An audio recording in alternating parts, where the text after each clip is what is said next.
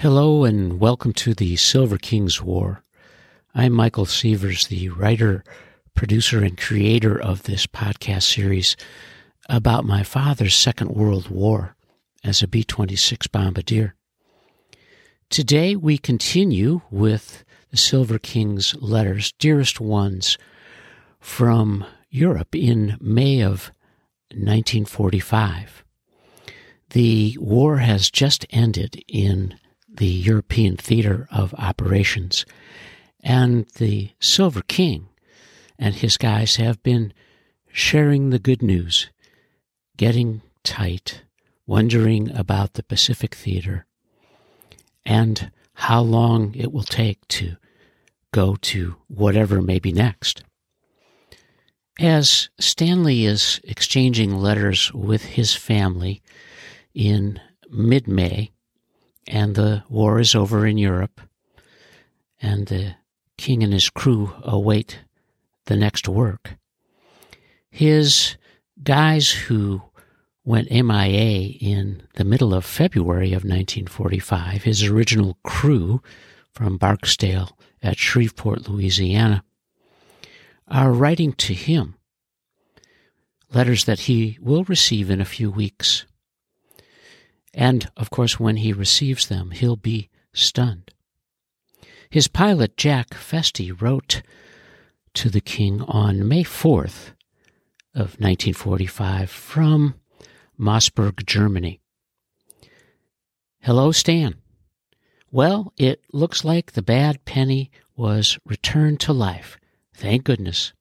Yes, I and all the crew were intact and in fairly good health and we are all here in Moosburg. We all escaped injury except Hauser, who was our passenger, who was shot twice in the shoulder by ground troops when he landed in his chute. He is okay now. The ship was demolished and looked like a potato grounder when I last saw it. When I bailed out, the entire left wing was on fire. I've been liberated for five days now. Hope to leave here soon, but there aren't any definite plans as yet. We may go to France or England from here, and then to the States. Sounds good. I'm looking forward to it. I'm afraid I've developed either rheumatism or arthritis due to the exposure, I guess. My knee joints aren't in very good shape. Please see that my clothes and watch and other valuables are intact and sent off properly. I'll be needing them someday soon. Give my regards to all the fellows. I expect many of them have returned to the States by now. If I have a chance, I'll look you up if you're still in the ETO. Incidentally, Marvel and his crew were here and okay, also intact. Jay Marshall's crew. Haven't seen or heard of any others. Regards, Jack. This amazing letter from Jack Festi was written on V-mail and, of course, very surprising for the king when he got it and for me as the man who's telling his father's story, when I read it for the first time almost a decade ago.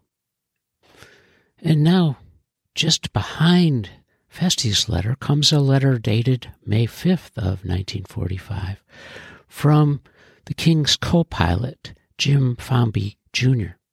He writes, Hi, Stan. I understand from Branch that you think Festi's boys are kaput, but maybe this will prove a little differently. Right now, we are all in Germany waiting to get home. Only wish I had some way of getting in touch with Overby quickly to see if he could come and get us, but I imagine that would take too long.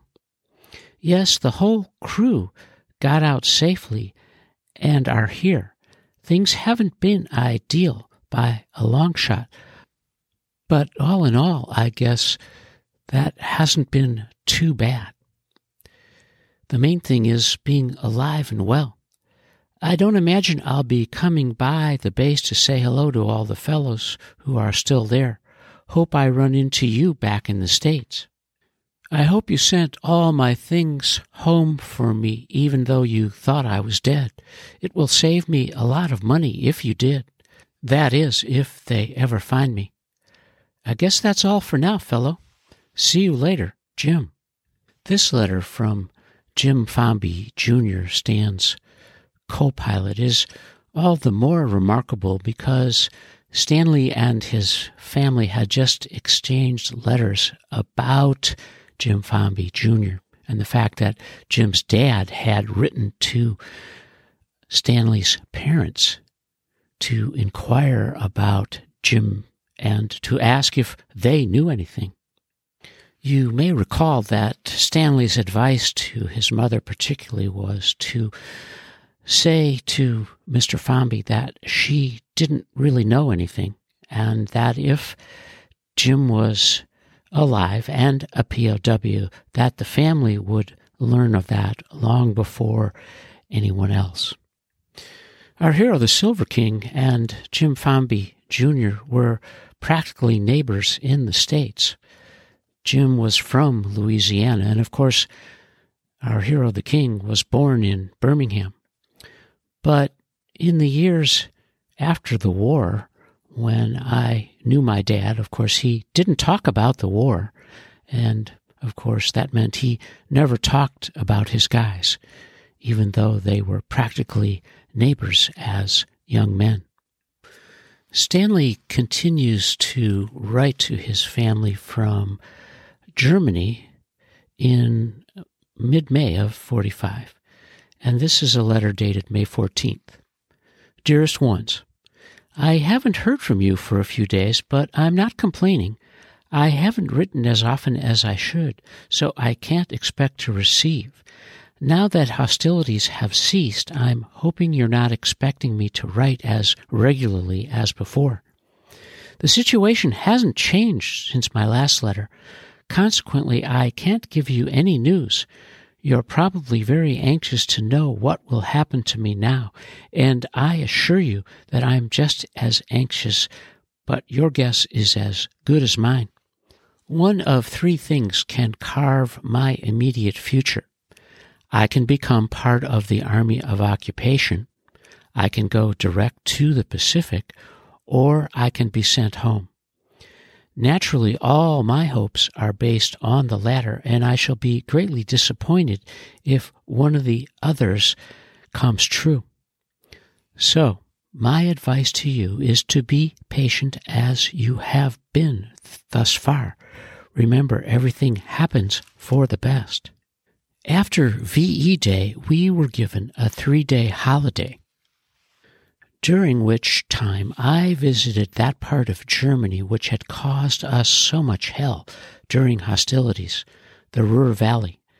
I visited Duisburg, Essen, and Dusseldorf, all being big industrial centers.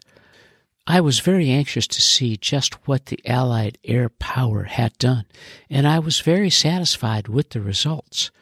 All the cities have been reduced to rubble the same as I described of Koblenz, only maybe a little worse. It's evident that air power was the deciding factor. They were crippled in every means of manufacturing, besides the entire city being leveled. But now that it's all over, the people have come out of hiding and are moving back into what is left of the city. Already they are shoveling and attempting to clear the rubble from the streets. Men, women, and children can be seen working with just their bare hands, removing the debris. Of course, it's easy to see how the army has drained the families. Only very old and very young are left, and I never saw so many children between the ages of one and five. It's remarkable the way Hitler had his people producing. You can almost look at them and see another war in 20 years, And I'm not kidding. The Germans are industrious people. I saw that with my own eyes. Their country is the closest comparison to the States that I've seen yet. They are so far ahead of the French, it is pathetic. As one intelligence officer put it, if I wanted to return here in two years, I wouldn't believe there had been a war. Perhaps this is giving them too much credit, but I find it not too hard to believe. The farmer and his fields are intact, never having been touched by the war, and as you know, the farmer is the backbone of a nation. There is beautiful farmland with every inch utilized. Honestly, as you travel along the highway, it makes you homesick. It's so much like the States. Of course, it will be a hard winter for most of Germany, especially the people in the cities, because of the food shortage, and that will be due to the lack of transportation. But I suppose Uncle Sam will feed them as usual. I only hope that this time the peace terms will be adhered to. If not, God help us 20 years from now. I received the temple serviceman with my face plastered all over it, and I've never been so disgusted in all my life. I'm absolutely ashamed of myself, and thank God I'm not there to face the people because the embarrassment would be more than I can bear. Why you ever did such a thing, I shall never know. I simply can't understand you. Surely you must have known better than to consent to such notoriety. I'm not a hero. I haven't done any more than the next man. When I saw that, I was so ashamed I couldn't even show it to my buddies. I almost feel like writing the rabbi and asking him to retract the ridiculous article. But what's done is done and can't be undone. It seems to me that you would have asked my permission since I didn't agree with the last article written about me. And this time you can't say it wasn't your fault, as I know you're the only ones that have my picture. And thanks, Dad, for your very sweet letter on my birthday. I just wish you would write more often. No more news for now. Oh, yes, I received a birthday card in quarterly from Phi Ep. Do you know how they got my address? My love to Cece and Ida. Keep well. I love you and miss you. Stan. Stanley wrote this four page letter after touring Germany post war and looking at the work that, as he described it, the American air power did to cities in the Ruhr Valley. And ironically, in contrast to the letters that Jack Festi and Jim Fomby wrote from their POW status as the war in Europe ended, our hero, the king, as he always seems to be, remains humble and wanted his folks to bury the lead about his presence on the cover of the Temple Emmanuel bulletin called Serviceman. Stanley's picture and the story of his success lead that spring's issue. He has a copy of it now, and he can't even share it with his buddies acknowledging that everyone's work is the same, that some men lived and others died so that America could remain free.